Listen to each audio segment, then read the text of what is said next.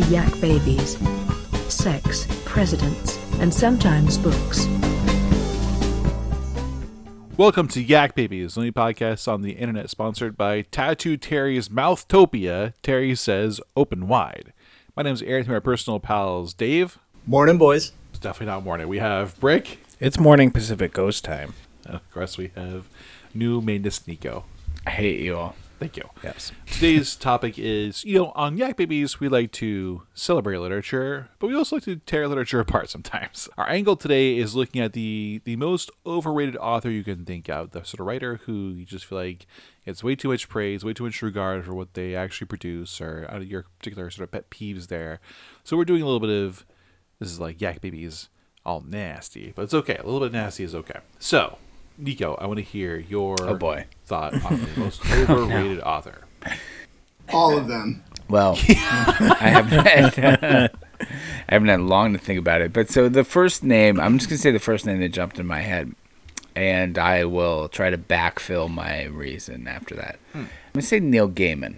Okay. Uh, wow. Just because, not because I think he's bad. So I was trying to think of an author that I really think is bad, but I don't think I don't think Neil Gaiman is bad. Yeah. I just don't think he's like the best like young adult author that there's because I feel like everybody our age is like, oh my god, I loved Coraline so much. Hmm. I I you know, I got a Coraline tattoo, and it's like, re- really, like Coraline? It's like okay, yeah, it's not bad, but I don't know that I would make that my personality the way that N- Neil Gaiman fans do Yeah. sometimes. And Neil Gaiman has also, I, I, I call it Neil Gaiman disease. He seems to have internalized his own praise a little bit, right? Oh, yeah. I think it's kind of affected his writing and his public persona as well.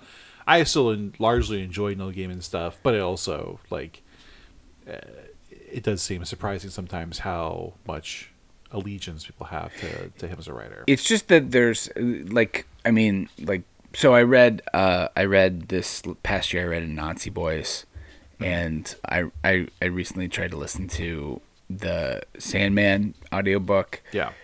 and they're I mean they're they're not bad they're good but like Anansi Boys people were it's like rated like 4.7 on Goodreads and it's like okay well it's not that good Right. it's it's fine it's it is better than most books and it has a little bit of an idea what it wants to do that's more than just have a kind of mediocre story Yeah. but it's not that much more Right. and the story is very mediocre Right.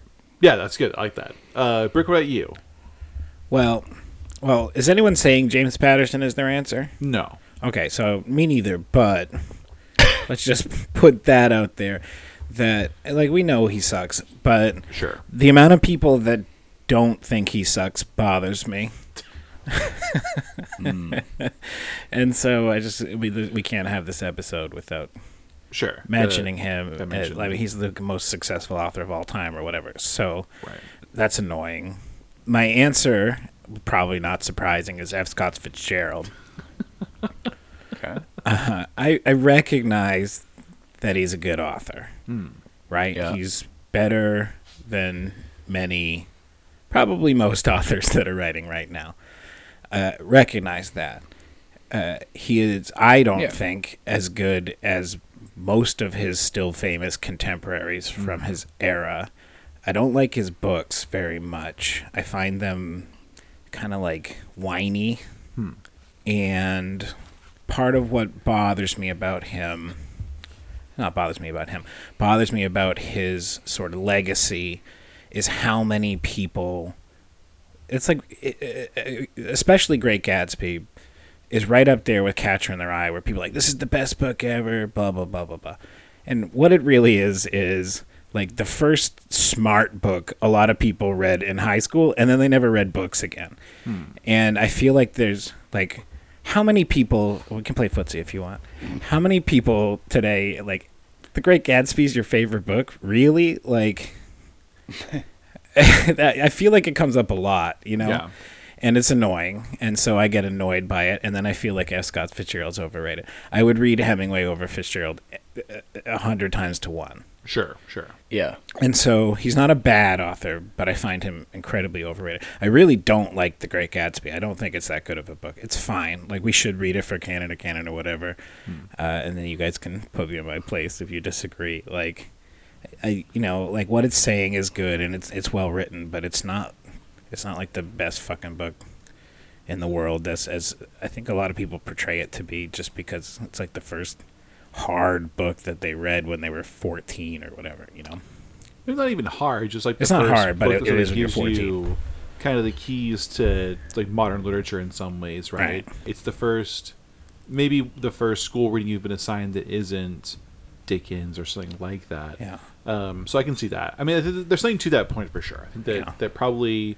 I mean, we know that Great Gatsby wasn't really sort of discovered as a great American novel until later, right? It was sort of successful or popular on release, but not super successful, and then became sort of like the identifiable greatest American novel later on, right? So yeah, I mean, this is definitely sort of a recent phenomenon, a recent-ish phenomenon. So there's definitely yeah, room to cool there for sure. Great, Dave, who is your overrated author? My first instinct was to continue getting under your skin by saying Philip Roth. but that's not really fair. I haven't read enough of him to, to be qualified enough to give that answer. So my next thought was favorite punching bag Craig Nova because he's really just such a joke of a writer and he keeps getting published by major presses. But that's kind of boring too. We've kind of we've driven that in the ground. So um, I came up with Alice Munro hmm. Wow. because Oh, so many people seem to idolize. that's a hot take. This is what I want to see. is it a hot guys. take? Good. My first is it my first hot take? I think so. Because so many people Yeah. push her as being this like exemplar of this short story form, and every story of hers hmm. I read, I just I don't I don't get it. I mean, she's Right. you know I guess technically sound like I I shouldn't say I don't get it. I understand it just doesn't appeal to me, and I I don't I don't know. Maybe it's it kind of feels like one of those things where people feel like they should be touting Alice Munro more and they do it more than they actually feel about it. Or I'm just totally missing the Yeah, boat on her. right. But I read her stories and I just Oh. it's hard to even get through them. Huh. And it's another situation with Roth. Like I haven't read enough of her work really to be able to say that I know her very well, but every time I try, it just it feels like a chore. Right. It's Yeah. sort of pushing you away. Yeah. So this take reminds me of that part in High Fidelity where like they put on the record that's gonna make people buy the record, that make people come up and say, and it's like that's the it's not the pop hit, but it's what the the counterculture to the pop hit has de- decided is their pop hit. And so it's in other words, it's like every motherfucker who thinks that he knows something about records loves this record. Right. And it's the same way with Alice Munro. It's like the people who hate the like bestseller, the New York Times bestseller list, love Alice Munro. Right. and they all love Alice Munro. And it's like you can't say anything bad about Alice Munro. So like for that reason, yeah, I'm I'm on board. Yeah, that makes sense. Definitely. This is this is a hard one. I thought about a couple potential answers. I was going to say Kerouac, but I really don't have that much of a grudge against Kerouac. I do think Kerouac is a bit overrated, but I also haven't read as much to maybe make that that assessment. And I kind of feel the same way about Hunter S. Thompson too, but kind of the same criteria. I feel like I mm-hmm. can't assess because I just haven't read as much. But yeah, Reputation seems outsized to, to what I did enjoy about it. I thought in the comics world, there are a couple writers who I I think are are vastly overrated. You know, Neil Gaiman obviously comes from comics, but was maybe sort of more known now as a writer of prose fiction. But like Geoff Johns and Brian Michael Bendis are comic writers who I just have never had much fondness for. I read some Geoff Johns comics and I've always sort of found them a bit boring. Same with Bendis. They have like outsized reputations, and I just I've always found them a bit sort of trying. Brian K. Vaughan. I mean, kind of, yeah. I, it's it's similar. Although I think I think Vaughan's writing a lot more than than Johns or Bendis, but similar kind of like can't stick to landing. No. I haven't really I haven't Yeah. finished a Brian K. Vaughan comic. I don't think yet. I don't think he's finished one.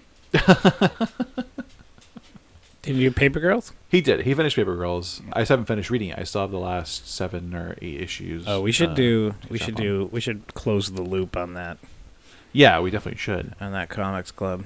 Yeah. So I don't know. This is tough. Like I, I guess I have to land on a name, and the name I'm going to come to. This is maybe not like all that controversial, but C.S. Lewis is like maybe I think a slightly overrated author, right? There's a big cult, I think, of C.S. Lewis. People who like the, those books a lot, maybe sort of different than the cult, Tolkien cult, but a little bit similar.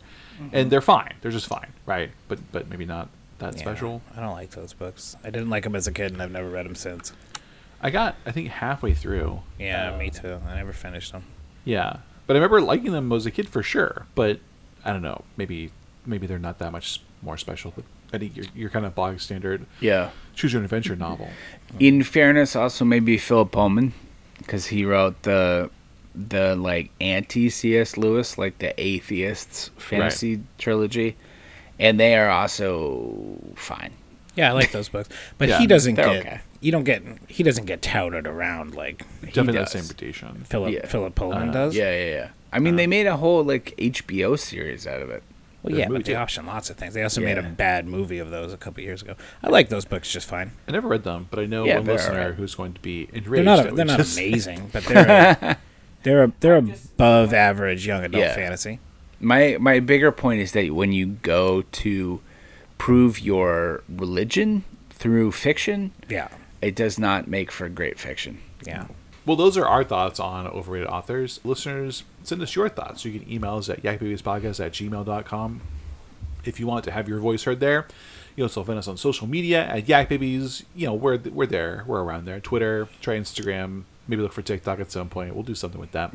and then really our Patreon is where it's at. Patreon.com slash yakbabies where you can get access to our bonus podcast where we sort of have a whole other sort of slate of shows for you to listen to and enjoy there. And you can also comment on those episodes if you go to the Patreon and you can leave us brag points and you can also weigh in with your thoughts there. We'll read them and respond. Also, check out our merch, tinyurl.com slash yakbabies, where you can get access to our merch. There's designs by Brick that are really funny and they go well on t-shirts, mugs, prints, probably towels, I imagine, maybe even underwear. I don't know. There's probably lots of stuff there you can go check out. And you can sort of brag and swag with that. Until then, yak babies, yakking off. The Yak Babies would like to thank all the loyal listeners, and especially their patrons, both past and present, including Michael, Bonnie, Sebastian, David, Roger, Kathleen, Bailey, Andrew, Gilbert, and William Howard Taft.